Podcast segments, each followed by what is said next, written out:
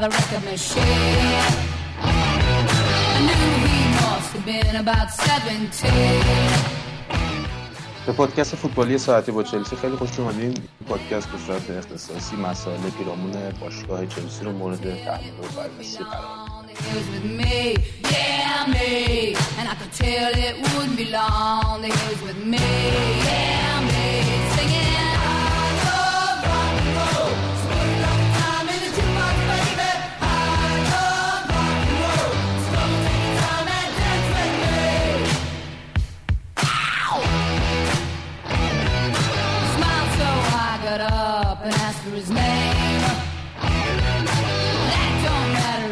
cause it's all the same. So take you home where we can be alone? سلام عرض می‌کنم خدمت شما شنوندگان عزیز پادکست های چلسی رانی فنز و همچنین پادکست از سری پادکست های ساعتی با چلسی خیلی ممنونیم که ما رو برای شنیدن انتخاب کردید این پادکست قسمت 19 همش رو دارید میشنوید و مثل قسمت قبلی این برنامه مهمان سمد عزیز هستیم. سلام سمد جان روزت بخیر. منم سلام عرض می‌کنم خدمت شما و ارفان جان عزیز. امیدوارم که یه پادکست دیگه مثل دفعه قبلی و دفعات قبلی با هم دیگه بتونیم داشته باشیم. خیلی ممنون. ارفان هم که طبق معمول همراه ما سلام پارسا سلام سمت. یه سلام کلی هم خدمت همه شنوندهایی که تا اینجا همراه ما بودن. خب خیلی ممنونم از هر دوی شما. برای قسمت 19 هم در واقع ما از قسمت قبلی تا این قسمت از قسمت 18 هم تا قسمت 19 هم یه فاصله نسبتا طولانی افتاد. بین این دو قسمت یه فاصله نسبتا طولانی به دلایل مختلفی که توی کانال حالا توضیح دادیم براتون. از قسمت قبلی تا این قسمت خیلی اتفاق افتاد خیلی نمی‌خوایم پاشی بریم فوری میریم سر اصل مطلب.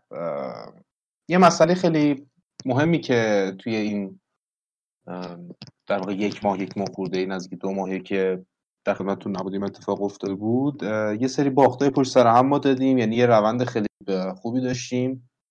منتها پشت سر هم چند تا باخت دادیم. بازی آژاکس رو داشتیم. یکی از دراماتیک ترین و عجیب ترین بازی چلسی تو لیگ قهرمانان. بازی والنسیا رو مساوی کردیم و در نهایت حالا هر طور که بود با امتیاز برابر صعود کردیم به مرحله گروهی Champions League. چند تا باخت دادیم پشت سر هم و محرومیت چلسی هم توی ژانویه توی پنجره نقل و انتقالاتی ژانویه در واقع برداشته شد. که خب حالا به صورت مفصل در مورد نقل و انتقال ژانویه توی قسمت بعدی قسمت 20 در واقع صحبت خواهیم کرد. تمامی گزینه ها رو بررسی می‌کنیم. اگه خریدی تا اون موقع اتفاق بیفته حالا خواهیم داشت. خب بحث رو شروع بکنیم. خب بحث رو شروع بکنیم. ما در واقع جلوی در واقع توی این توی این مدت توی این چند هفته بازی زیادی داشتیم. گل های خیلی زیادی خوریم من اصلا اول اصلا روی همین مسئله چون در واقع یکی از بحث های داغ بین طرفداران چلسی گل های خورده است. که ما تو بازی خیلی گل خورده داریم. چون توی جدول هم اگه نگاه بکنیم میتون گل های خورده ای که چلسی داره خیلی بالاست. به خاطر همین تفاضل چلسی خیلی پایین اومد اما ما چهار تا از آژاکس خوردیم دو تا از والنسیا خوردیم سه تا از اورتون خوردیم. تعداد گل خوردمون خیلی بالاست. این یه مقدار تمرکز هوادارا و منتقدین رو به سمت خط دفاعی و که پاریز بالوگا جلب کرد. یعنی خیلی به مورد نقد واقع شدن. این در واقع چهار نفر خط دفاعی که حالا باز در موردش صحبت خواهیم کرد. که در واقع توی یک توی یه مقطعی از فصل آلونسو دفاع چپ بازی می‌کرد آسپلیکوتا و بعد جاشون عوض شد. یعنی در واقع آسپلیکوتا رفت فول بک چپ بازی کرد ریس جیمز اومد و زوج خط دفاعی مدام در حال تغییر بود. توموری زوما با مصون شدن توموری کریستنسن جاش رو گرفت و حالا بازی با لیل رو دیگه بعد مدت ها فیکس به میدان رفت. خب حالا سمت می‌خوام با تو شروع بکنم. این موزلی که در واقع ما داریم به این صورت توی خط دفاعی تو چطور ارزیابیش می‌کنی؟ یعنی این همه گل خورده که چون در واقع حالا اینم تو پرنزه بگم بعد بازی با اورتون و بعد بازی با لیل بود در واقع که لمپارد خودش انتقاد کرد از خط دفاعی بعد گفتش که در واقع ما این اینطور نیست که به طور مثال اگه ده تا شد به سمت چارچوب ما در واقع روانه چارچوب بشه ما یه گل بخوریم. ما یه گل رو موقعی می‌خوریم که مثلا یه شوت در چارچوب یا دو شوت در چارچوب داره تیم حریف. این موضوع رو تو چطور ارزیابی می‌کنی؟ مشکل از خط دفاع ماست فولبک هاست یا افت کپا می‌تونه باشه؟ نظر تو چی؟ خب آخه یه وجه نیستش که بخوایم در موردش کلی بخوایم بگیم. مشکل همه جاست. اینکه میگی مثلا خود لامپارد هم گفته با یه شوت یا دو شوت توپ میره تو گل. اولا که ببینیم اون موقعیت چند درصد احتمالش بوده که توپ گل شه. و اینکه خب بعضی موقع هم شانس هست دیگه. یه موقعی هستش که ما همش داریم بد شانسی میاریم. اما خب این چی باعث میشه که این بد شانسی به وجود بیاد؟ چند تا نکته هستش که من اشاره می‌کنم. یکی عدم هماهنگی خود دفاع هست که هی داریم تغییر میدیم. چون به اون ترکیب اصلی که دلمون می‌خواد نرسیدیم دیگه. آسپی می‌بریم سمت چپ ریس جیمز رو دوباره نمی‌دونم بیاریم رو نیمکت دوباره آسپیلیکوتا میاد سمت راست وای میسه. دفاع وسط رو با هم دیگه جابجا می‌کنیم رو حالا رو دیگر برگشته خوبه ولی مثلا قبل اون کریستیانسن وای میسه با زوما زوما با توماری این تغییرات خودش به ضرر تیمه. خب حتی میگم توی آینده قطعا به ترکیب اصلی می‌رسیم و جواب خواهد داد. ولی خب فعلا این ضرر رو داره می‌زنه. و مسئله بعدی همین نبودی دفاع چپ خودش خیلی تاثیر داره تو فول بک ها امرسون واقعا کارایی لازمون نداشته. حتی توی حملات هم کارایی لازمون نداشته. ریس جیمز توی حملات خوب بوده اما توی دفاع نشون داده که اصلا نمی‌تونه جایگاه خودش رو بشناسه. و آسپلیکوتان واقعا دیگه تموم شده است. یعنی دیگه یواش یواش باید بره کنار. حال میگم رو دیگه اگه برگرده خب خیلی خوب میشه. و برگشته ولی خب به صورت کامل اگه بتونم با زوما ترکیب شن هم توی بازی سازی از دفاع کمک می‌کنه هم توی اون رهبری که می‌خوایم توی دفاع حضور داشته باشه. مسئله بعدی هافک دفاعی هستش که حالا می‌خوام بهش اشاره کنم. من نظرم اینه که کانته بره سر جای اصلیش همون هافک دفاعی که به صورت کلاسیک هست بازی کنه. اگه می‌خوایم 4 3 بازی کنیم. حالا خب بعضی... خب ببین الان من معذرت می‌خوام واسه طرفت سمن الان چطور هست؟ چون ببین ما بازیایی که در واقع وقتی کانت برگشت تا قبل اینکه کانت از مسئولیت برگرده تیم کامل به صورت 4 2 بازی می‌کرد. اون زوج خط در واقع هافبک پشت وینگرامون هم کوباچیچ و جورجینیو در واقع بازی می‌کردن. زوج خیلی خوبی هم بودن خیلی هم با هم مد شده بودن. بعد اینکه کانته اومد در واقع یه سری اتفاقات حالا باز لمپارد توی کنفرانس اعلام کرد که می‌خواستی خود چرخشی بازی بده. که یعنی منظورم اینه که بیشتر تو اون پست مد نظر تو بازی می‌کرد کانته در واقع زوج خط دفاعی میذاش حالا بعضی وقتا با جورجینیو در واقع زوج می‌شد بعضی وقتا با کوپاچیچ این اتفاق میافتاد. فکر کنم یعنی دقیق آمارش دستم نیست فکر کلا دو سه یا چهار بازی کنن وقتی یعنی کلا چهار سه سه بازی کردیم و مثل چهار سه سه مثل چهار سه سه زمان ساری بود که کانت جورجینیو کوواچیچ بازی می‌کردن. بیشتر اوقات رو با حضور کانته چهار دو سه یک بازی کردیم. اما وقتی بازی رو که نگاه می‌کنی به نظر نمیاد کانته به معنای حالا به قول تو کلاسیکش هافبک دفاعی قلمداد بشه. بازیش خیلی جلوتر از کوواچیچ یا جورجینیو بازی می‌کنه. یعنی مثلا شما جلوی بازی سیتی که نگاه می‌کنی در واقع کانته در نقشه هافبک هجومی ظاهر میشه. میره جلو توی box توپگیری می‌کنه و گل می‌زنه. یعنی مشکل معلوم نیست. حالا من نمی‌دونم نظر تو چیه در مورد این؟ حالا من منظورم دقیقا همینه آره. ببخشید بگو آره بگو. همین دیگه دو هافبک دفاعی بازی می‌کنیم اما دقیقا هافبک دفاعی نیستن و اینا میرن رو به جلو کار می‌کنن. حالا بازی با سیتی هم اشاره می‌کنم توی time ش که چه اتفاقی افتاد که ما کلا بازی نیمه دوم دست دادیم. ولی خب مثلا هم اینو می‌خوام بگم. مثلا زمان کنته ماتیچ هم با کانته وسط بازی می‌کردن دیگه. در واقع هم وسط زمینی پوشش می‌دادن هم هافک دفاعی رو. خب چرا اون موقع جواب می‌داد؟ دلیلش این بود که ماتیچ و کانته سعی می‌کردن ضعفای هم دیگر پوشش بدن. کانته که تو سرعت کم می آورد رو توپای هوایی خیلی خوب کار می‌کرد و کانته هم برعکس که توپای هوایی نمی‌تونست بزنه رو زمین توپای دوم رو جمع می‌کرد. حال ما این هافک دفاعی قد بلند نداریم. یه نفر مجبور میشه دفاع کندش بیاد هدا رو بزنه. مثلا زوما میاد هدو می‌زنه پشتش خالی میشه 100 درصد. ما یه نفر رو می‌خوایم 100 درصد تو اون موقعیت حضور داشته باشه برای اینکه توپای دوم جمع کنه دوم سوم. و دلیلش اینه که جورجینیو رو می‌ذاریم اونجا یا مثلا کوواچیچو و این دوتا اصلا کارایی لازم برای جمع کردن توپای دوم سوم ندارن. مخصوصا جورجینیو که خیلی کنده. و اگر بخوام اشاره کنم مثلا فیلم رو بیارم می‌تونم خیلی نمونه بیارم که جورجینو جا میمونه و اصلا کارای لازمو نداره. حالا شاید توی ساریبال بازی کردن خوب کار می‌کنه. حالا من باز با خود همین ساریبالی که مثال زدیم مشکل دارم که دو سه بازی ما دقیقا همین حرف تو.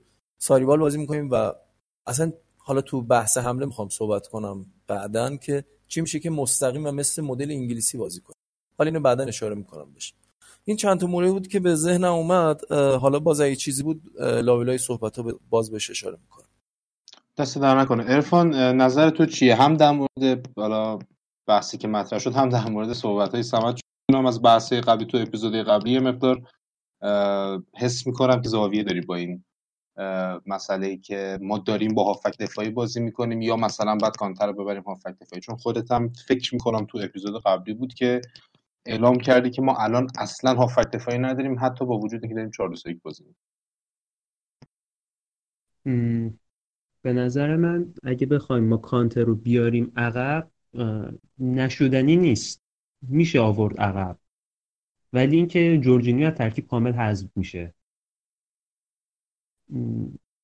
شما خود جای مدیریت باشگاه باشی همچین اجازه میدی که همچین بازیکنی که مثلا تازه یه سال خریدی همچین پرستیجی داره قدرت لیدری که داره یا حالا خیلی کارهای دیگه که انجام داده تا حالا یا تعریف تمجیده که ازش سایر کارشناسا می‌کنن.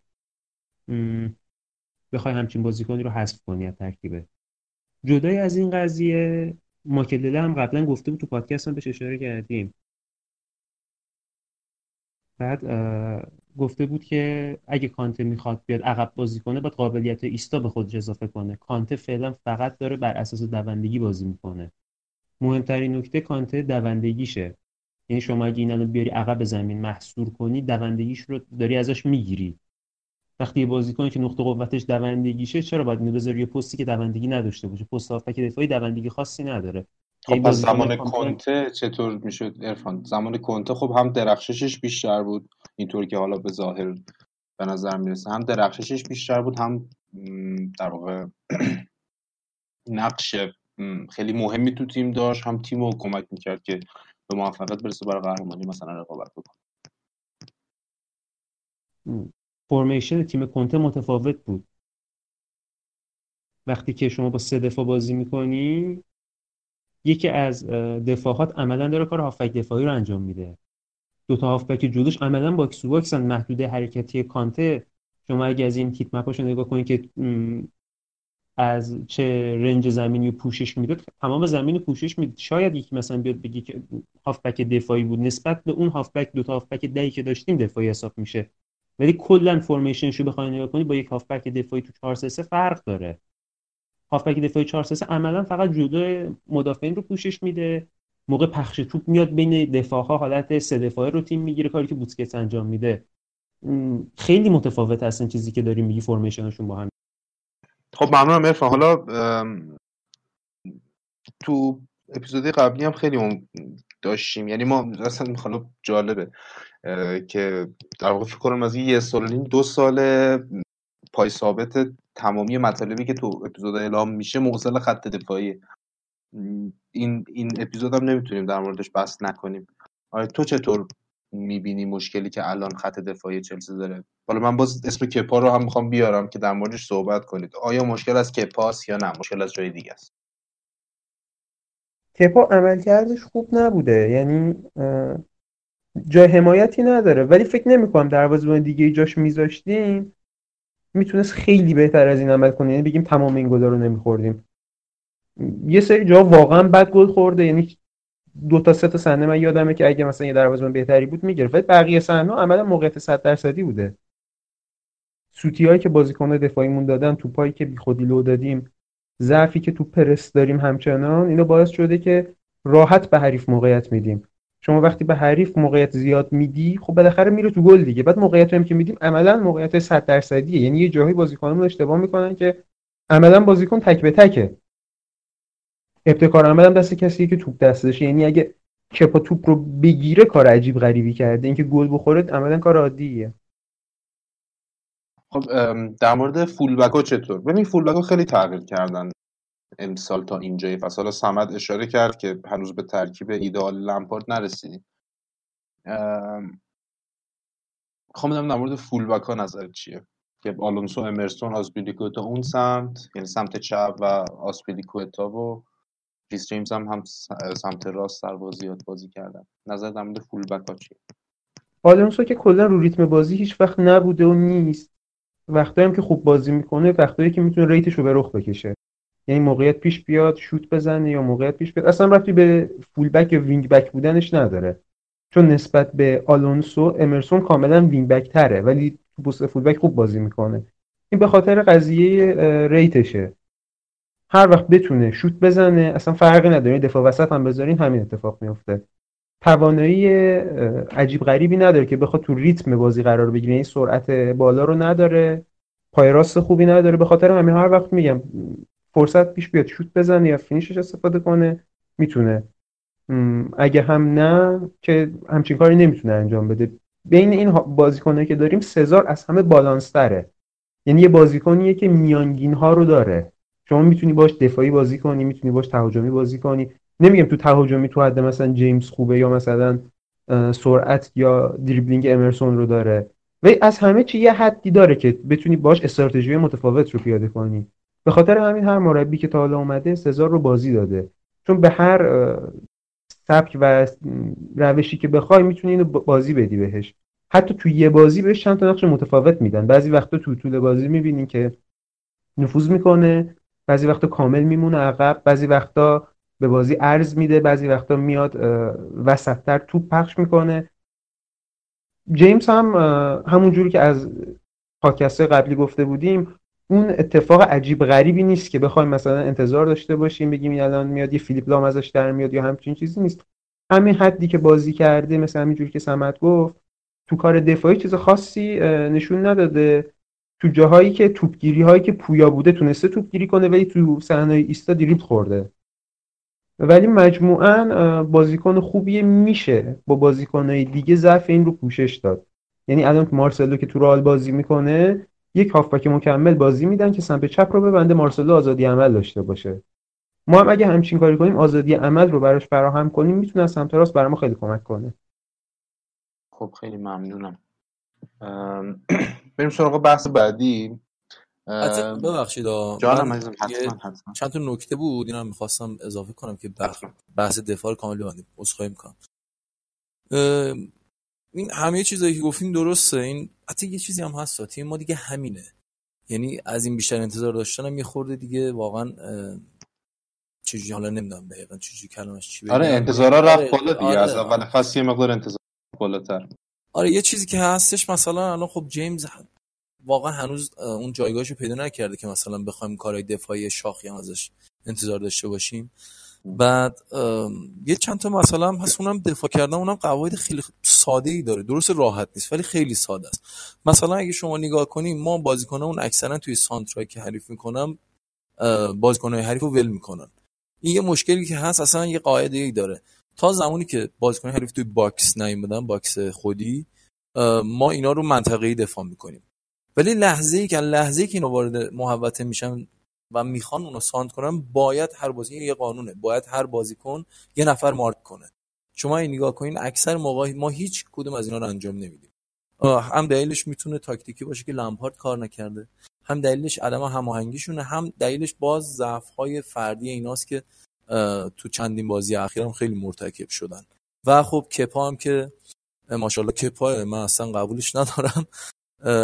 فقط تو بازی های زمینی و بازی با پاش حالا کمک هایی که می‌تونه کنه باز توی بازی با سیتی هم اشاره می‌کنم بهش و بازی های دیگه.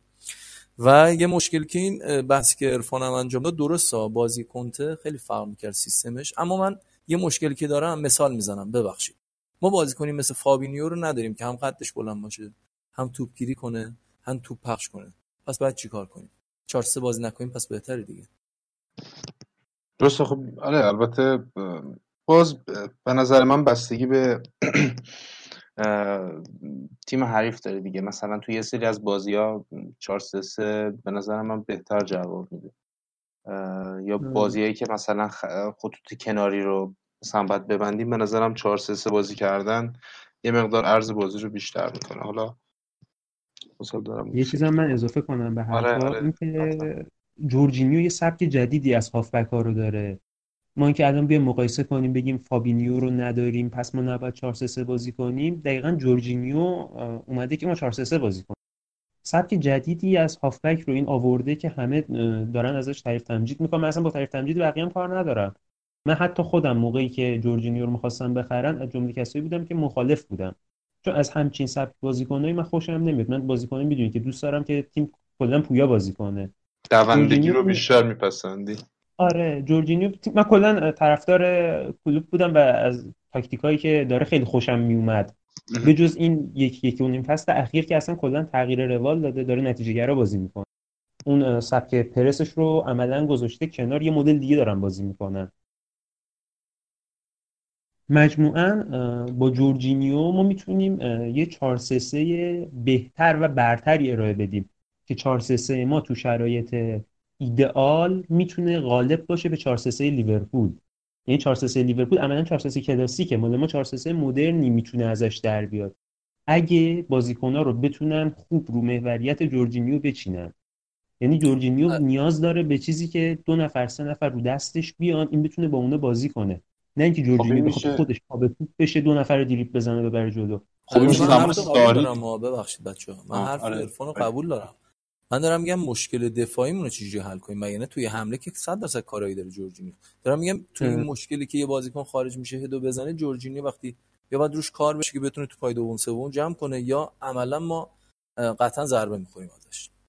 ببین الان شما اگه بازی بارسا رو هم جان دقت کنی به بارسا هر تیمی فشار بیاره الان توی ده سال اخیر هر تیمی تونست رو بارسا خیمه بزنه و بهش فشار بیاره بارسا رو برد. ولی چند تا تیم می‌تونیم مثال بزنیم که تونسته به بارسا فشار بیاره. عملا تیمایی که مثلا قبول دارم و دارم میگم همین دیگه. مشکل ما خب. الان خیلی مشکل بارزیه. وگرنه حرف شما رو من کامل قبول دارم که این توی حمله جواب میده. ولی خب کی از بارسا می‌تونه توپ بگیره؟ ما مشکل اینه خب که هم توپ دقیقاً همینه. میگم ما باید به سمت با جورجینیو باید به سمتی بریم که انقدر بتونیم توپ نگهداری کنیم با زوما همچین چیزی غیر ممکنه. ارتفاع پاس های قطریش رو اگه نگاه می‌کنیم وحشتناک زیاده. یعنی پاسایی که مثلا حالا بچه داوید لوئیز دوست ندارن بگم بچه دیگه کسایی که مثلا کوواچیچ مثلا پاس قطری میفرسته ارتفاع کمی داره طرف راحت استوب می‌کنه. زوما پاسی که میفرسته تو با کادر دوربین خارج میشه. استادیوم اگه سقفش پایین باشه بکنم تو گیر کنه به سقف. می‌زنه اون خب، باله ها. رودیگر بازیکن نمیشه. فکر می‌کنم خیلی کمک کنه. رودیگر تو این جور کارها به تیم. این اگه سالون بازی کنه دو سه تا توپ تو هر سانس دست میده. میره بالا گیر می‌کنه. بلند. بلند می‌زنه. نمی‌دونم چرا این کارو می‌کنه. حالا بعضی وقتا پاسای خوبی میده. تک و توک دیدم که یک دو تا پاس مثلا با ارتفاع کم هم داده. ولی مواقعی که تحت پرس قرار می‌گیره عملا می‌زنه زیر توپ. یه نکته دیگه هم می‌خواستم اینجا اشاره کنم بحثش اومد. دقت کنیم به پاسایی که میفرستن تو این چند تا بازی چه توموری چه زوما. آبراهام خودش رو تو مسیر توپ قرار میده. یعنی اینو به بدترین شکل می‌زنن زیر توپ. آبراهام چون سرعت خوبی داره میره خودش رو به توپ میرسونه. این رو من با یکی از بچه‌ها چند وقت پیش داشتیم صحبت می‌کردیم قبول نداشت. میگفتش که نه توموری خوب پاس میفرسته. زوما هم همینطور. آبراهام خودش رو تو مسیر قرار نمیده. اون بازی که ژیرو فیکس شده بود این کاملا مشروط بود. توپایی که میفرستادن ژیرو کند بود نمی‌تونست خودش رو به اون توپ برسونه عملا جریان بازی خارج شده بود. در صورتی که فصل قبل یا فصل کنته ما با پاس بلند ژیرو کاملا تو جریان بازی قرار می‌گیره و اطرافش رو راه مینداخت. ولی تو این بازی که ژیرو فیکس بود کاملا جریان بازی خارج بود. تو بازی زمینی و اینکه بخوان از عقب build up کنن که نمی‌تونه بیاد عقب توپ بگیره پخش کنه. کلاسیکتر از این حرفاست تو توپ بلند اصلا توپی براش نمیفرستادن که این بخواد کنارا رو راه بندازه یا بخواد خودش پشت به دروازه استوپ کنه. خیلی این پاسای بلند اینجا نقشش نشون میده که واقعا هم میگم بچه هم همین جوری مثل ژیرو بازیکن خیلی انرژیکی نیست که بخواد خودشو به سرعت به توپ برسونه بخواد بدن بذاره همچین کاری که آبراهام می‌کنه انجام بده. به خاطر همین آبراهام هر وقت تو بازی نبوده این مشهود میشه. این نباید ما انقدر وابسته به آبراهام باشیم چون دفاعهامون پا به توپشون ضعیفه.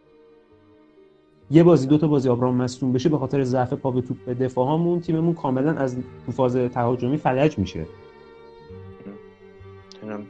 مسئله جالب خیلی ممنونم ازت ارفان یه فاصله می‌گیریم و باز با ادامه قسمت 19 ساعتی با چلسی با شما خواهیم.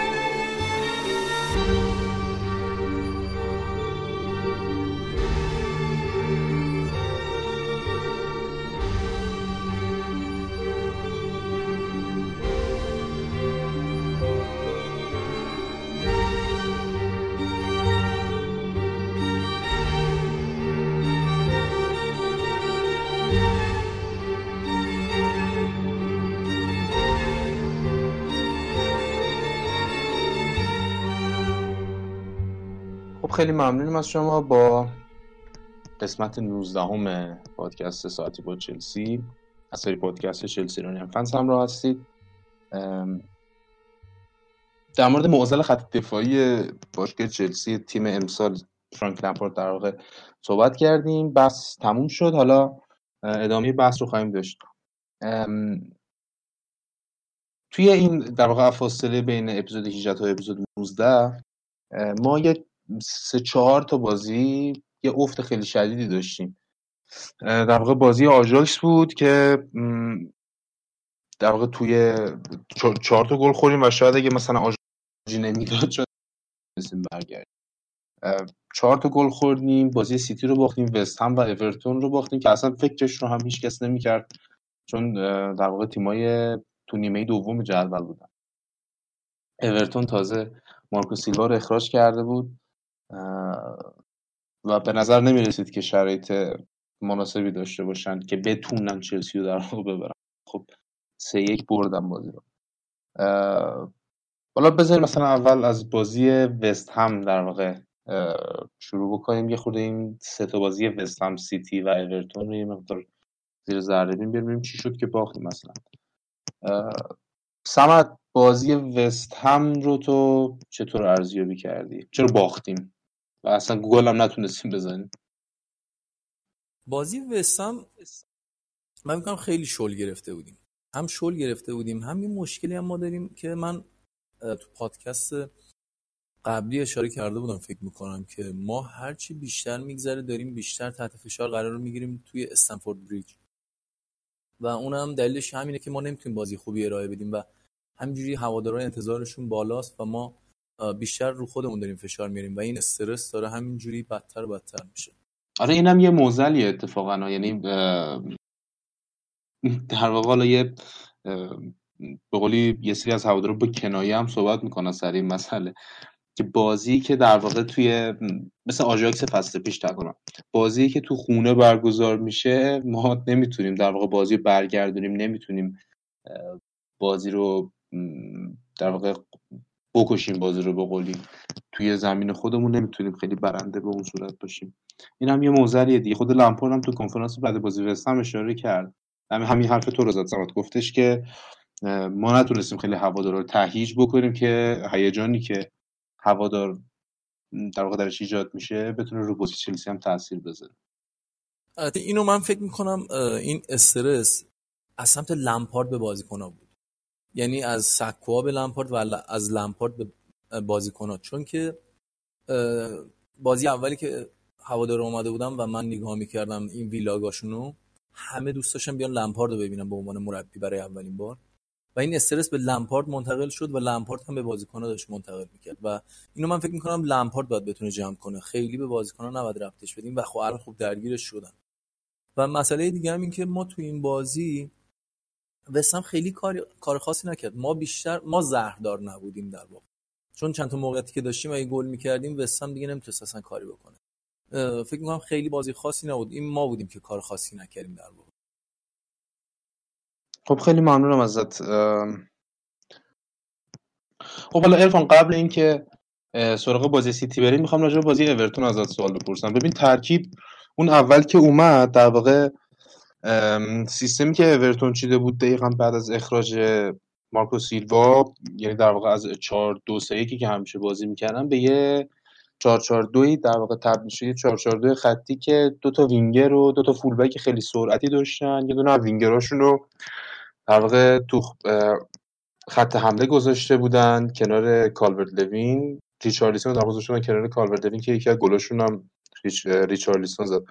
به نظر می‌رسید که همون یعنی ترکیب اومد به نظر می‌رسید که توی بازی از کناره ها به مشکل بخوریم؟ حالا باز نمی‌دونم نظر تو در مورد بازی اورتون چیه؟ دقیقا یه 442 انگلیسی چیدن که با دوتا عملا پیستون داشتن بازی می‌کردن که این دوتا فقط بیان و برن و بتونن کنارا ارسال انجام بدن. اینا یه جوری سیستم رو چیده بودن که بازیکناشون دقیقا بین بازیکنامون قرار می‌گرفت. دقت کرده بودی به این قضیه؟ آره اتفاقا میگم. حالا باز اگه اشتباه می‌کنم منو تصحیح بکنید که فکر می‌کنم شبیه بازی والنسیا بود این مد... اونا هم خب یه 4 4 چیده بودن دیگه. همین شکلی بود به نظرم بازی والنسیا هم همین جوری بود. بین ما قرار می‌گرفتن ولی به یه شیوه دیگه ای این شیوه که اورتون بازی می‌کرد کاملا شیوه انگلیسی بود. اینجوری خیلی سخته. بازیکنان نمی‌تونن من تو من یارگیری کنن. حواسشون به یه نفر باشه. بعد بازیکن این جوجه به همدیگه تعارف می‌کنن. یعنی این فکر می‌کنه اون میره دنبالش این فکر می‌کنه اون یکی میره دنبالش. اشتباهات فردی زیاد میشه. نمی‌دونی واقعا تو اینجور کارا باید چیکار کنی. این مشکل رو چلسی نسل قبل هم داشت. همون لیورپولی که اون موقع ضعیف هم بود. موقعی که مثلا کارول تو بازی بود 4 4 2 بازی می‌کردن چلسی جلو اینا مشکل می‌خورد. همون موقعی که تورس هم بازی می‌کرد اینجوری بود. معمولا سیستم های انگلیسی مقابل سیستم های مدرن اگه بخوام به صورت منفعل بازی کنن شانس برای پیروز شدن از نظر تاکتیکی دارن. اینکه rate ت بخواد غالب بشه یه بحث دیگه یا رو فردی بخوای گل بزنی. بازیکناشون وینگر هایی که یعنی پیستون هایی که داشتن تو دو طرف اینا خودشون رو بین هافبک مرکزی و پشت فولبک ما قرار می‌دادن که نه هافبک می‌تونه سمتش بره نه فولبک. این باعث می‌شد که یکی از سنتر بک های ما بیاد سمت جلو که بخواد توپ قطع کنه. از اون طرف مهاجمشون آزاد می‌شد. مهاجمشون بین فول بک و سنتر بک ما قرار می‌گرفت یا بین دو سنتر بک ما قرار می‌گرفت.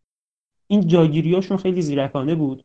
دو تا مهاجمشون هم, هم کالورت لوین هم ریچارلیسون به شدت سرعتی بودن و از فضاها به خوبی استفاده می‌کردن و برای وینگراشون فضا میخریدن. یعنی اینا فرار می‌کردن به یه سمت یه دفاع رو همراه خودشون میبردن خالی می‌شد. از نظر تاکتیکی به شدت حالا نمی‌دونم مربیشون برای این بازی اینجوری تدبیر چیده بود یا کلا مربیشون فرگوسن تفکر دفاعی دا... تفکر ببخشید تفکر کلاسیک داره همچین سیستمایی رو علاقه داره. حالا باید دید دیگه داره یعنی باید دید ببینیم چیکار می‌کنه به همین روند ادامه میدی یا اون سورپرایز ویژه ما بود که شانس ما همچین چیزی دیده اونجا.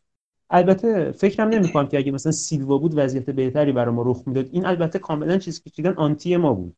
ولی کلا پارسال هم جلو تیم سیلوا هم همین اتفاق افتاد چون اورتون کلا تیم سریعه سیتی رو هم اذیت کردن. عملا یه تیم غول‌کش چیدن بازیکنایی که خریدن اینجوری بود. جلو تیمای ضعیف خوب عمل نکردن چون منفعل بازی می‌کنن. جلو تیمای قوی خوب عمل کردن چون بازی کردن. جلو سیتی هم خوب بازی کردن با اینکه باختن. یه جلو سیتی کاملا می اومدن توپو می‌گرفتن. سیتی رو اذیت می‌کردن. واقعا سیتی لیورپول هم حتی بد نبودن ها. یعنی حالا لیورپول بیشتر بهشون گل بزنه. پنج تا گل زد ولی خب باز جلو لیورپول هم بد بازی نکردن. لیورپول نمی‌دونم چرا جلو اورتون شانس خوب داره. پارسال هم پیکفورد بدترین اشتباه فصل جلو لیورپول کرد. اوریگی اون گل رو زد. اصلا عجیب غریب بود. امسال هم همین اتفاق افتاد. کلا عجیب غریب گل خوردن. آره، بازیکناشو که اورتون بین بازیکنان ما قرار می‌داد اینا خیلی راحت می‌تونستن این کار رو انجام بدن. و تو فلسفه انگلیسی یه چیز دیگه خیلی مشهوده تک. ژابی آلونسو گفته بود که تو فلسفه اسپانیایی وقتی کار از کار میگذره ما تکل میریم. یعنی اصلا اینکه به ما بگن خب فلانی چهار تا تکل اضافه رفته یه امتیاز داره نیست. یعنی فلانی کارشو خوب انجام نداده که مجبور شده تکل بره. می‌گفت اگه جاگیری خوب داشته باشی توپ رو بتونی خوب ببری اصلا نیازی به تک رفتن نیست. فوتبال انگلیسی برعکسه چون مبتنی بر سرعته. تو هر چه قدم جایگیریت خوب باشه باز بالاخره احتمال داره یه قدم عقب بمونی نیاز داشته باشی تک بری. اورتون اون بازی بیشترین تک رو رفت. یعنی کاملا هر دفعه می اومدیم تا یه تغییر فاز بدیم از دفاع به حمله اینو با یه تک توپ قطع می‌کردن. یا بازی سازی از عقبمون همینطور. کاملا یه فوتبال سرعتی و اصلا اگه این بازی رو به یکی نشون بدی تیم اورتون فکر می‌کنه بازی مربوط مثلا به ده سال پیشه. تاکتیکی چیدن کاملا کلاسیک بود ولی خیلی جذاب بازی کردن. من خوشم اومد. با اینکه باختیم اعصابم خورد بود وسط بازی هم خاموش کردم ولی خوب بازی کردن. خدایی حقشون بود ببرن. دیگه اون بازی هم باختیم خب بریم سراغ بازی سیتی. سمت بازی سیتی به نظر من حالا من که یعنی به چشم یه هوادار بازی دیدم بازی سیتی در واقع نیمه اولش با نیمه دومش خیلی متفاوت بود. لمپارد هم تو مصاحبه بالا بعد بازی و تو مصاحبه بازی بعدی هم گفت که ما خیلی خوب بازی کردیم تو اون بازی. پا به پای سیتی کار کردیم. جلو رفتیم. منتها نیمه اول که در واقع یه گل روی ریت خیلی بالای مارز خوردیم در واقع. یعنی یه دریبل خیلی خوب یه شوت خیلی خوب و توی دروازه رفت. شوتی که زد. و غیر از اون نیمه دومش حالا من تاکیدم نیمه دوم. حالا باز اگر فکر می‌کنی نیمه اولش هم جای بحث داره حتما بگو. نیمه دومش منتها در واقع یه نیمه دومی بود که پاس های کاملا بی هدف هی در واقع از منطقه چپ زمین هی پاس ها می‌رسید به دفاع وسط ها دوباره می‌رفت منطقه راست دوباره می‌رفت منطقه چپ.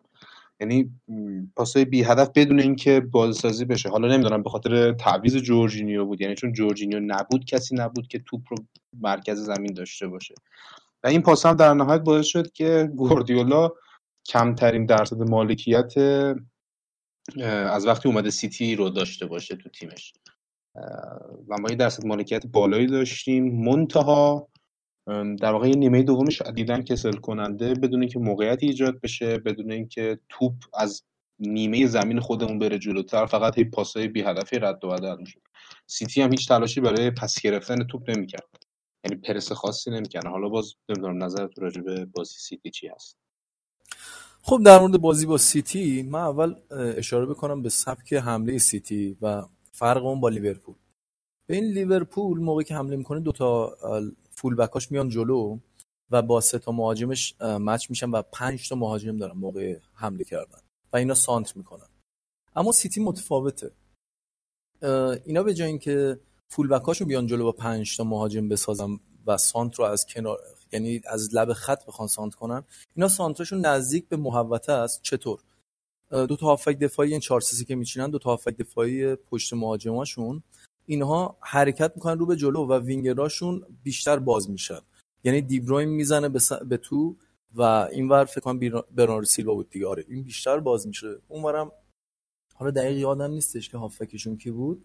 این سبکشونه و دو تا فول بکاشون جمع میشن به داخل و هافک دفاعیشون میاد سعی می‌کنه تو پای مثلا پشت محوطه که میفته رو جمع کنه. این سیستم لمپارد خیلی خوب بسته بود نیمه اول و حالا باز سر زیرکی دیبروینه بود که تونستش این گلو بزنه. حالا توی گلو اگه نگاه کنید متوجه میشید که یه عقب کشید و به تو نزد و تونست از همونجا به ضربه بزنه. اینو لمپارد خیلی خوب متوجه شده بود و توی حمله کردن هم لمپارد چون سیتی خیلی بالا پرس می‌کرد از توپای هوایی استفاده می‌کرد و مستقیم می‌زد زیر توپ که اینجا آبراهام خیلی خوب توپ رو قطع می‌کرد و پولیسیک و ویلیان هم توپ دوم سوم استفاده می‌کردن.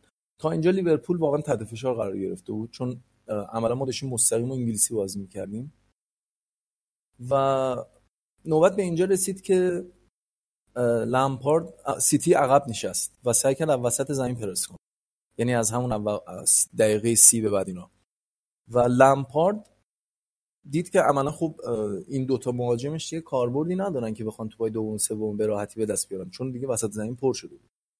اومد دوتا هافک دفاعیش رو به جلو برد کانته و کوواچیچ که اینجا ما به مشکل خوردیم و به جای اینکه بیایم دوباره زیر توپ بزنیم یا بازی رو باز کنیم سعی کردیم پاسهای کوتاه بدیم که جورجینیو عملا اون اشتباه انجام داد و باز به جای اینکه یه مسئله دیگه هم هست. اینجا خطایی انجام نداد و من خیلی داشتم می‌گفتم که بابا بزنش زمین بازیکن حریف دیگه. و این کارو نکرد. یه مشکلی که داریم مقابل وستام هم همین بود که ما اصلا جلوی وستام فکر اصلا خطا انجام ندادیم. و جلوی سیتی بعضی وقتا خطا کردن بعضی وقتا آره خب میگم خطا کردن خب گاهی اوقات تاکتیک تیم دیگه. قرار نیستش که ما حتما بخوایم زیبا فوتبال بازی کنیم. یه جایی نیازی که یه خطای ریزی انجام بشه و بازی رو از اون پویا بودن در بیاری. چون خب سیتی تو اینجور چیزا خیلی خوبه. مثلا جلوی وسام خطا نکردیم. جلوی سیتی هم یکی از کم خطا ترین بازیامونو داشتیم و مثلا خیلی هم کم تکل رفتیم. این از این مسئله. دوباره نیمه دوم با یه مسئله دیگه هم بود. لمپارد اومد امرسون رو فرستاد جلو. اگه دقت می‌کنیم تا چهار مهاجمه بشیم اون جلو. امرسون از سمت چپ روی خط حرکت کنه. که عملا امرسون دوباره اینجا قابلیت خاصی نداشت و برای همینه که من به شدت به دنبال یه دفاع چپ دیگم نه امرسون که نه توی دفاع خیلی خوب کار می‌کنه نه توی حمله. و تیم ما رو به کل روی هوا گذاشتن این بازیکن‌ها یه خورده که چه ارز کنم بیشتر بازیکنامون فردی هم خیلی دارن اشتباه می‌کنن. مخصوصا کپا که پاسای اشتباه میده باز همون مسائلی که عرفان اشاره کرده بود دفاعمون نمی‌تونن از عقب پاسکاری کنن و توپ بسازن. و برای همین بود که بیشتر توپا رو به همدیگه پاس می‌دادن. اینا این قدرت ندارن که اوریب یه پاس خوب بدن و به قول عرفان میگه اگه سالم باشه توپ حتما می‌خوره به صف توپای زوما و این مشکلات هستش و نتونستیم کاری بکنیم و عملا نیمه دوم کلا یه بازی پوچ بود. آره، عرفان نظرت در مورد بازی سیتی چی بود؟ من حالا اینو بگم فقط. تو پرانتز راجع به نیمه دوم حالا بیشتر ازت می‌خوام سوال بپرسم. چرا اونجوری شد؟ حالا سمت باز یه مقدار توضیح داد. در دلیل تعویض جورجینیو بود که در واقع تیم خلاقیتش شب این رفت؟ یه چیزی جا داره بگم این احتمال داره خیلی بهم حمله هم بشه با این حرفی که می‌زنم. من خودم عاشق لمپاردم واقعا دوستش دارم. حاضرم این بمونه تو تیم سقوط هم بکنیم هیچ مشکلی ندارم. ولی لمپارد تاکتیک برنده نداره. کلا منظورته یا جلوی بازی سیتی یا کلا کلا ببین مربی خوشفکریه خیلی تاکتیکای خوبی داره ولی ببین هنوز به اون سطح نرسیده که. مثلا شما با کنته جلو سیتی وقتی سه یک بردیم تاکتیک کنته اون بازی برنده بود. موقعی که به سیتی باختیم اون بازی یکیش تاکتیک کنته بازنده بود. خب؟ یا کنته تاکتیک برنده داشت یا تاکتیکش حالا کنته که زیر بار نمی‌رفت. می‌گفت بازیکن‌ها باعث شدن. خوب کار خوب کار نکردن 120 درصد تلاش نکردن همچین چیزایی. ولی خودش اسم که تاکتیک برتر رو داره. یعنی از نظر تاکتیکی با کنته یا مورینیو یا غالب میشی یا مغلوب میشی. با لمپارد اصلا همچین وضعیتی نیست. یعنی به دنبال این که بخواد تاکتیکی برنده شه هم دنبال همچین چیزی یا فعلا نیست یا تو توانش نیست. بالاخره جزء همچین مربیایی نیست که بخواد صرفا با تاکتیک خودش رو دیکته کنه. اگر نگاه کنی بازیکن آزادی عمل زیادی دارن. زیاد با هم جابجا میشن. وضعیت خوبی دارن. آزادانه کلا با توپ حرکت می‌کنن. هر کاری دلشون یعنی می‌خواد می‌کنن. یعنی قرار rate بازیکن‌ها به تاکتیک مربی بچربه اینجا؟ ظاهرا این شکلیه فعلا. حالا نمی‌دونم می‌خواد چه کاری می‌خواد انجام بده. واقعا منم نمی‌دونم. چون هیچ وقت لمپارد رو نمیشه حدس چی کار داره می‌کنه. هر دفعه یه شگفتی جدیدی نشون میده. ولی تو بازی سیتی یا بازی های دیگه که من حتی مثلا فصل قبلم گفتم جلو بیلسا تاکتیکش به جز اون بازی play-off که اون اتفاق افتاد تاکتیکش بازنده بود. تیمش نمی‌تونست جلو تیم بیلسا نه مالکیت رو دست بگیره نه خلق موقعیت کنه. خب این نشون میده که از نظر تاکتیکی ضعف داره تیمش. حالا خیلی هم می‌گفتن که بازیکن کمتر داره و اینا. من فکر نمی کنم چند سال که من دنبال می‌کنم اون بازیکنهای عتیق لیتس خیلی مثلا بهتر از دربی بودن. ولی کلا به نظر شخصی خودم اون بازی رو ما به خاطر این باختیم که سیتی زرنگ بود با تجربه بود. هیچ سیتی هیچ کار نکرد. ما خودمون به خودمون باختیم. کاملا میگم میگم در واقع یه ریت مارز و ریت کوین بود دیگه که. واقعا هیچ کاری نکردن. یعنی قشنگ نشستن عقب ببینن ما چیکار می‌کنیم. بعد دست ما گرفتن به خودمون گل زدن. اینجوری خیلی بده. تیممون شبیه تیمای جوگیر بازی کرد. یعنی عملا آرسنالی جلو بارسلونا بودیم. ولی خب ببین آخه این البته این مسئله که میگی از اول فصل هم بود حالا باز مثلا حالا بازی منچستر رو بازی اول فصل اگه بچه یادشون باشه خیلی این مسئله بارز بود که در واقع فاصله بین خط هافک و خط دفاع انقدر زیاد بود که ما در واقع هر چهار تا گل رو سر همین تو بازی منچستر خوریم البته که به مرور بهتر شده ولی یه لفظی اونجا سایت خارجی به کار بردن. اگریسیو پرسینگ بود در واقع. یعنی پرس خشن یا مثلا پرسی که زیادی هیجان زده است. تیم پسی که میگی درسته دیگه پرس همه جانبه است دیگه این دقیقا درست آره. خب همین دیگه. یعنی یه جوری تیم بالا اینکه میگی جبگیر بازی می‌کنه اسم می‌کنم درست باشه. البته نمی‌دونم اما من حس می‌کنم این مسئله درست بشه در آینده. یعنی حالا در مورد ژانویه که صحبت می‌کنیم بعدا ببخشید.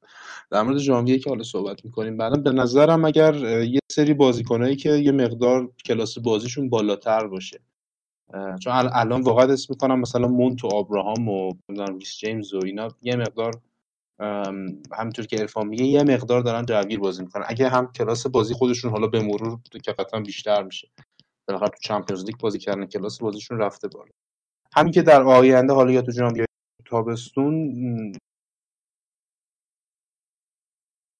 بازیشون بالاتر باشه اونو اضافه بشن حس می‌کنم یه مقدار تیم تو این نظر متعادل تر بشه که حالا باید ببینیم چی میشه دیگه در باز من این نکته رو اضافه کنم. حرف عرفان کاملا درست و حرف شما که گفتی فاصله خط دفاع و هافک برمیگرده به همون مسئله که گفتم کوواچیش و کانتر رو برد جلو. کاملا اشتباه تاکتیک لمپارد بود. و خب وقتی ما بازیکنی نداریم که بخواد از عقب اون پاسهای هوایی خیلی خوب بده برای چی این کارو می‌کنی آی لمپارد خب وقت همین اتفاق میفته که نیمه دوم اصلا پاسی از نیمه خودمون رد نمیشه. البته میگم باز حالا حس می‌کنم که با فیکس شدن رودیگر این در واقع نقشی که داوید لویز پارسال تو تیم ساری داشت رو فکر کنم امسال حس می‌کنم که رودیگر بتونه قبول بکنیم پاسه خودشون پاسه قطریش باز بد نیست رودیگر. حالا باز ببینیم چی خواهد شد دیگه. بریم سراغ بحث بعدی. چمپیونز لیگ رو حالا به هر زحمتی بالاخره از مرحله گروهی صعود کردیم. یه گروه بسیار سخت با توجه به آمارها تقریبا میشه گفت سختترین گروه ببخشید. تقریبا میشه گفت سختترین گروه چمپیونز لیگ بود. دو تا تیم 11 امتیازی یه تیم ده امتیازی صعود کردن حالا اتفاق افتاد و ما به عنوان تیم دوم صعود کردیم. باز اینکه چرا دوم شدیم توی اپیزود قبلی در به اون پنالتی بارکی صحبت کردیم. اگه اون پنالتی بارکی گل می‌شد در واقع الان شاید به عنوان تیم اول صعود کرد سمد از خودت می‌خوام شروع کنم. کلا این شش بازی مرحله گروهی چمپیونز لیگ رو چطور دید با توجه به درخشش جوانای چلسی توی Champions League اولین گلاشون رو زدن ریس جیمز آبراهام اولین بازیاشون رو داشتن اولین گلای در واقع اروپاییشون رو زدن و جلو تیمایی خیلی سخت و خیلی در واقع سرسختی بازی کردیم. دیگه آژاکس که شگفتی ساز فصل گذشته بود امسال در واقع یه جوری جلوش بازی کردیم که همه در واقع چلسی رو به عنوان شگفتی ساز این دوره چمپیونز لیگ می‌دونن. حالا باز نمی‌دونم. تو مرحله گروهی چطور دیدی؟ مرحله گروهی اینکه جوانامون گل زدن خیلی خوب بود. من برای امسال نمیگم برای سال آینده که اینا الان یه تجربه به دست آوردن و خیلی خوب شد که امسال توی چمپیونز لیگ بودیم. که نمی بودیم سال بعد به مشکل برمیخوریم تا این جوونا بیان دوباره توی جو قرار بگیرن. یه مسئله دیگه هم هست که خیلی خوب شد با تیمی مثل آژاکس بازی کردیم و این نشون داد که ما تیم با تیمای پویا و کسایی که خیلی تیمایی که خیلی ترکیبی کار می‌کنن راحت تریم تو تیمایی که عقب میشینن و یه تاکتیک خاصی دارن برای ضربه زدن به ما. سر همین من احساس می‌کنم که مثلا میگم به بارسلونا بخوریم خیلی بهتره تا یوونتوس. چون حالا تیم‌ها هم اشاره کنم که پاریس سن ژرمن و بایرن مونیخ و یوونتوس و لایپزیگ و بارسلونا دیگه. اینا تیمایی که به ما احتمالاً برخورد و مشکلی که هست ما کاش دوم نمی‌شدیم که بخوایم به آره. البته باز فرقی هم نمی‌کرده. یعنی الان تو بقیه گروه تیمای او... تیمای دوم گروه ها رو هم نگاه می‌کنی باز همه تیمای سختی هن. یعنی Champions League Champions League سختی خواهد شد امسال. عرفان سمت اسم تیما رو گفت تو نظرت راجع به قرعه احتمالی که قرعه کشی حالا خواهد شد نظر تو چیه؟ من فکر می‌کنم که سختترین قرعه که می‌تونه بهمون بخوره فعلا حتی با اینکه کومان مصدوم شد بایرنه. از کناره ها خوب نفوذ می‌کنن می‌تونن وینگرشون رو بین دفاع و فولبک ما قرار بدن و فرار کنن. با اینکه بازم کومان نیست گنبری و پرشیچ هستن. می‌تونه کوتینیو رو هم یه نیمه وینگر بذاره از این ترفندها بزنه و بتونن از کناره ها ما رو اذیت کنن. چون یه حالت بایرن می‌دونید دیگه مثل تیم آلمانی دو حالته بازی می‌کنه. هر وقت دلش می‌خواد می‌تونه مسلط شه هر وقت دلش بخواد همونجوری که سمت گفت می‌تونه منفعل بازی کنه. اینکه بخواد منفعل بازی کنه سخته برا ما. گزینه سختری نسبت به یوونتوس به نظر من چون یوونتوس با این که ساری هست سبک بازیکناش یه جوری نیست که بخواد فوتبال خودش رو دیکته کنه. توپ رو از یوونتوس بگیری میاد دنبال این که بخواد پرس کنه توپ ازت بگیره به ولی تضمین نیست بایرن آره بخواد به دیکته کنه. بایرن می‌تونه مثل بارسا فوتبالش بعضی وقتا دیکته کنه. ولی یوونتوس فکر نمی کنم همچین شرایطی رو داشته باشه. به خاطر همین منظر من سخت‌ترین گزینه‌ها که می‌تونن به فعلا بخورن بایرنه. حالا بعد بایرن هم بارسا چون بازیکناش واقعا rate دارن. نمیشه اصلا در مورد تاکتیک اینا رو آنالیز کنیم بگیم که منفعل و غیر منفعل و یا حالا فرم خوبی دارن یا نه تو بدترین فرم هم از بارسا دیدیم که یه کاشته می‌زنن آره یه کاشته می‌زنن. یه کاری می‌کنن بالاخره بازی رو در میارن. بله. لایپزیگ خب من به نظرم بچه‌ها میگن ببخش می‌کنم باز من قبول دارم بایرن مونیخ و بعدیش به نظر من پاریس سن ژرمن هم خوریم چون که اینا هم از کنارها خیلی خوب کار می‌کنن و راحت بازی باز می‌کنن. حالا یوونتوس به قول شما یوونتوس بارسلونا لایپزیگ فکر کنم خیلی بهتر باشه تا این دوتای دیگه. نه یوونتوس اصلا تیمش جالبه امسال. یعنی هر چقدر پارسال در واقع ساری تو چلسی سعی می‌کرد که اصرار داشت به نگه داشتن مالکیت و مثلا مالکیت نباید زیر 60 درصد حالا مثلا به طور ولی اینجا در واقع لزومی نداره. حالا یا می‌خوان این می‌تونن یا خودشون اصرار ندارن و نه اصلا اگه اینطوری جام باشه که در مورد یوونتوس اگه بهشون خوردیم یا اصلا یه دونه جا داره که یه دونه پست تاکتیکی کامل در مورد این کار کنیم تو کانال پادکست بذاریم. آره آره. به هر که خوردیم اینو سعی می‌کنم که خودم کار کنم تاکتیک تیم مقابل رو. ولی یوونتوسی که فعلا ساری داره ابزار این که بخواد دیکته کنه رو نداره. هافبکاش اونقدر که باید فانتزی نیستن. نمیشه با این تیمی که این داره و این اسامی که هستن تو نمی‌تونی رونالدو رو بازی ندی تو اون تیم. و بخوای بازی بدی هیچ پستی نداری که بخوای اینو بهش بازی بدی. پس مجبور شده سیستم رو به یه حالت دو مهاجم سویچ کنه. از برناردسکی میاد وسط میانه ها استفاده می‌کنه. ذات بازیکن دقیقا. این برناردسکی هر وقت میره کنار خب دیبالا ذاتش دهتره. میاد عقب این کارو می‌کنه. تو مصاحبهش هم ساری شاکی شده بود. میگه من به این میگم بیا ده به اون میگم برو گوشه این دو تا جابجا میشن خودش خب ذات خب بازیکن این شکلیه. ذات برناردسکی فضا می‌خواد می‌خواد حرکت کنه آزمون خطا کنه. دوست داره ده باری حرکت رو تکرار کنه یک بارش جواب بده. این تو پست ده جا نداری که تو همچین کاری بکنی. فضا لازم رو برای حرکت نداره. مجبور میشه بره گوشه ها. لایپزیگ هم انقدر بچه ها میگن که درصد و آمارا که می‌بینیم انقدر حریف آسونی نیست که فکر می‌کنن. آره اتفاقا راجع به لایپزیگ هم خواستم بپرسم ازت. چون بازیکناش هم خیلی حالا ورنر به خودمون لینک میشه. درسته که فصل قبل هم اینا تو Champions League خوب کار نکردن ولی الان فصل قبل یه تیم کاملا آشفته ای بودن. اینا فصل قبل اومدن با مربیشون قرارداد بستن گفتن از سال بعد بیا. بعد به خاطر همین قضیه مدیر فنیشون مربیشون بود یه فصل کامل. تا ناگلزمن بیاد دیگه. آره تا ناگلزمن برگرده این مربی کاملا خوشچهره و فانتزی بیاد سر تیمشون. اصلا همین داستانا خیلی باعث شد که بازیکن‌ها علاقمند بشن و نرن. چون فکر می‌کنن که ناگلزمن می‌تونه یه برند بسازه از این تیم. و خیلی هم مربی عجیب غریبیه. یعنی انواع سیستم ها رو امتحان می‌کنه ترس از چیزی نداره می‌تونه سه دفاع بازی کنه. سه دفاع خیلی جالبی هم بازی می‌کنه. حالت سه سه دو دو بازی می‌کنه. یعنی سه تا دفاع عقبش رو می‌ذاره. wing back الان نداره دو تا دو تا wing back مثلا بازی می‌داد. یه دونه هافبک دفاعی بازی می‌داد. جلوش دو تا ده میذاشت جلوش دو تا مهاجم. تو هافنهایم زیاد از این سیستم استفاده می‌کرد. دو تا قشنگ مهاجم مرکزی هیکلی مثلا واگنر یا مثلا اوت رو بازی می‌داد. دمیربای و امیری رو مثلا میذاش پشتشون. دو تا wing back هم قشنگ میذاش یه دونه هافبک عقب زمین میذاش خیلی قشنگ بازی می‌کردن. تو لایپزیگ من بازی لایپزیگ حقیقتا این فصل آنچنان نتونستم نگاه کنم. ولی تو lineup نگاه می‌کردم دیدم یکی دو تا بازی از سیستم سه دفاع و اینجوری هم استفاده کرده بود.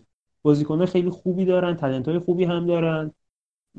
حریف آسونی نیستن ولی نسبت به بقیه بازم نگاه می‌کنی شاید آسونتر به نظر بیان. ولی اینجوری نیست که فکر کنیم اگه به اینو خوردیم صعودمون قطعیه.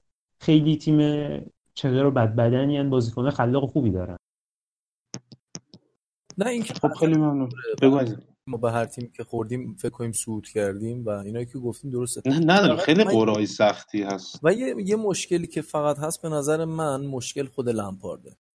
یعنی این دیگه نباید بیاد زیبا بازی کردن دیگه معنی نداره. باید بیاد مثلا میگم جب سنگینی مثل نیوکم باید بیاد فقط اون بازی نتیجه گرا داری میگی بازی کنه دیگه در واقع؟ یا مثلا میگم تو خود بایر مونیخ هم اون آرنا خیلی سخته. جوش خیلی سنگینه. لمپارد اینجا باید بیاد نتیجه گرا کار کنه و اینجا باز یه محک خوبه برای لمپارد و شناخت ما از لمپارد درسته. حالا باید ببینیم چه خواهد شد در آینده دیگه. خب خیلی ممنونم. قسمت 19 هم در واقع هم خیلی ممنونم از همه شما که این اپیزود رو همراه ما بودید. خیلی ممنونم از ارفان و سمد عزیز. امیدوارم که قسمت آینده رو هم همراه شما دو عزیز باشیم. من فقط در آخر بگم که پادکست ساعتی با چلسی رو می‌تونین از پلتفرم های Anchor، RadioPublic، Castbox، Pocket Casts، Breaker و Google Podcasts و همچنین از تلگرام کانال Chelsea Iranian Fans و همچنین کانال خود پادکست به آدرس at sign CIF Cast می‌تونین دنبال کنین گوش کنین اخباری و خبری اطلاعی بیانیه هرچی باشه اونجا ما با شما در تماس هستیم. خیلی ممنونم از همه شما و خدا